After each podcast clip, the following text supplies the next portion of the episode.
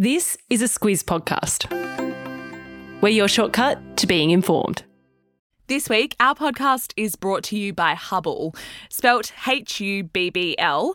It fuses streaming and free to air TV into a single experience, which means you don't have to go in and out of apps to discover content you'll love. Hubbl, it's TV and streaming made easy. Good morning, I'm Alex Ty. And I'm Alice Dempster. It's Monday, the 8th of January. In your squiz today, new safety concerns emerge for Boeing planes. Antony Blinken heads to the Middle East again. Cyclists honour Melissa Hoskins. And de Minaur is on a hot streak. This is your squiz today. Alice, Happy New Year. Yeah, 2024. It's going to be a big year, Alex, but I'm excited to be back. I don't know about you. D- this is the year. 2024 is the year. I just I just feel it.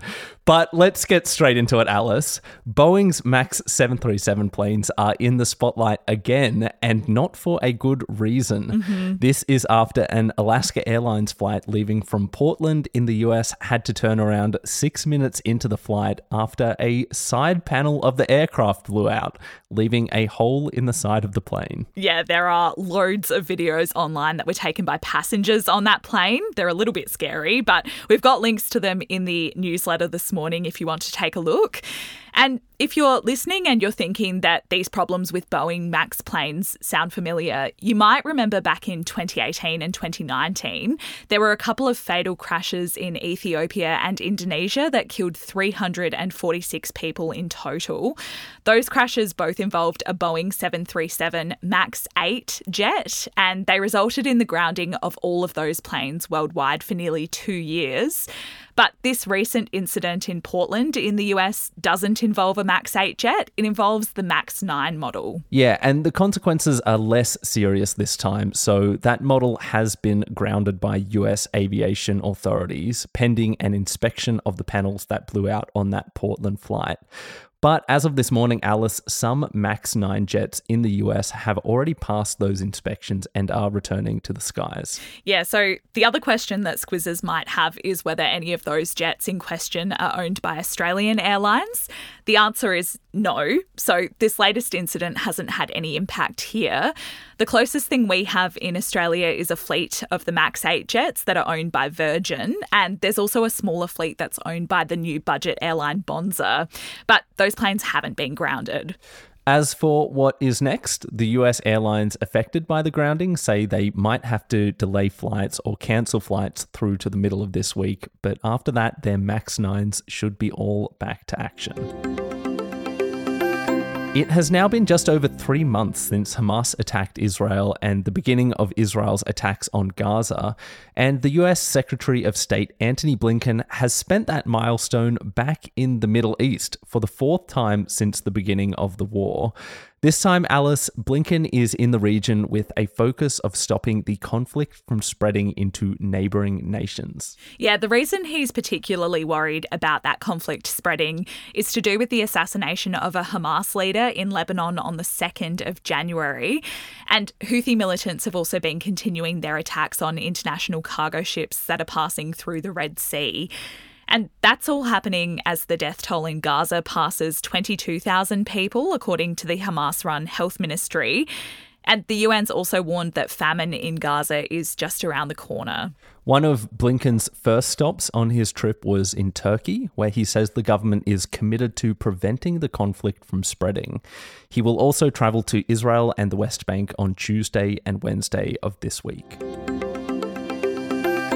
Alice, hundreds of people in Ballarat paid tribute to the Olympic cyclist Melissa Hoskins. They held a minute's silence for the 32 year old who died on December 30th after being hit by a ute, which police say was driven by her husband.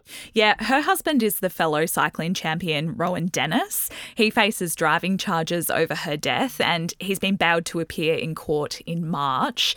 Yesterday, though, riders at Ballarat's AusCycling Road National Championships remembered Hoskins as a world champion and a world record breaker.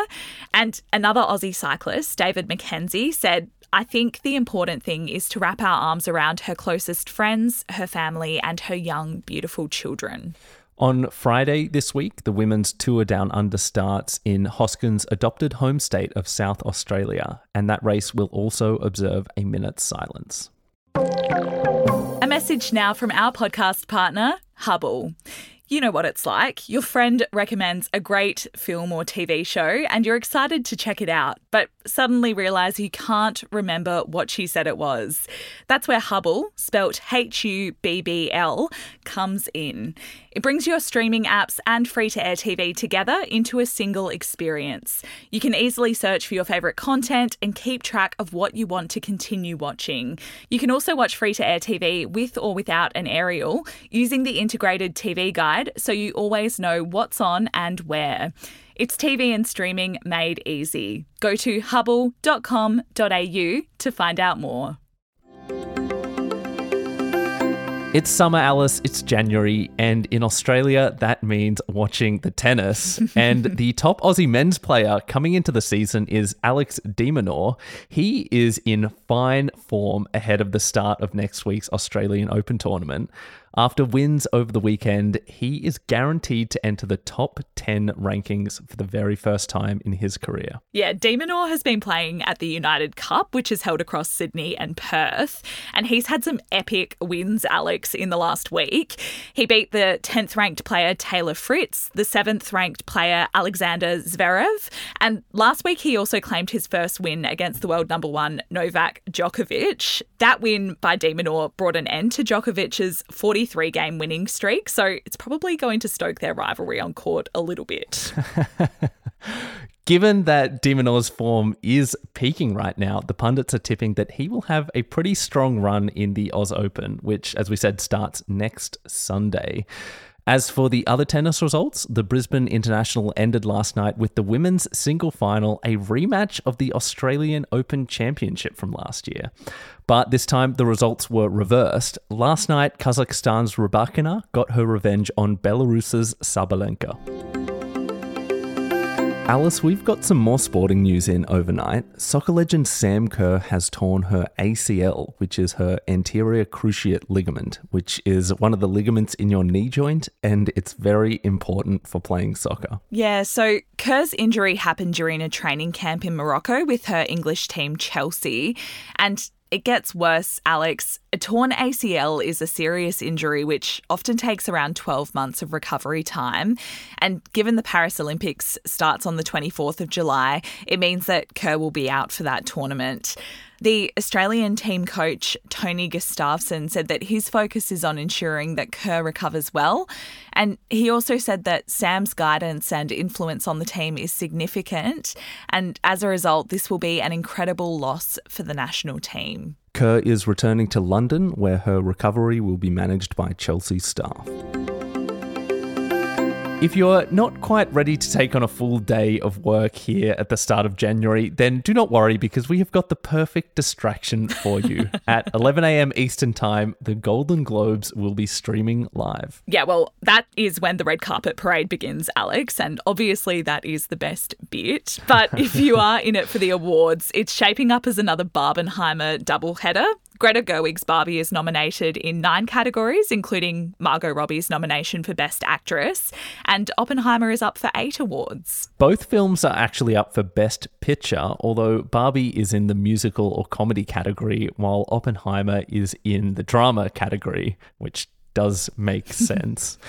also in that category is Past Lives as well as Scorsese's Killers of the Flower Moon. So if you want to watch that live, the ceremony will be streaming from 11 a.m. and only on Stan.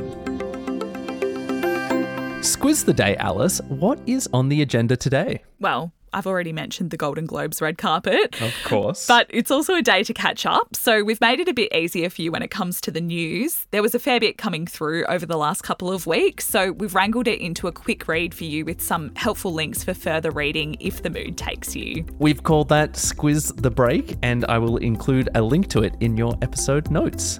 And that is it for us today. Thank you for listening. Have a great day, and we'll be back again tomorrow.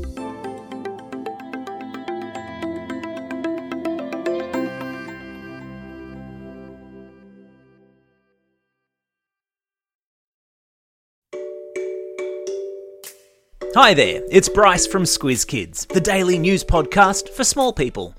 March is Women's History Month, and we're celebrating over on our socials. Every weekday this month, we're throwing the spotlight on a different iconic woman from Australia's rich history. Follow us on Instagram via the handle at SquizKids to learn the backstories of some incredible Aussie women, and together, honour their legacies.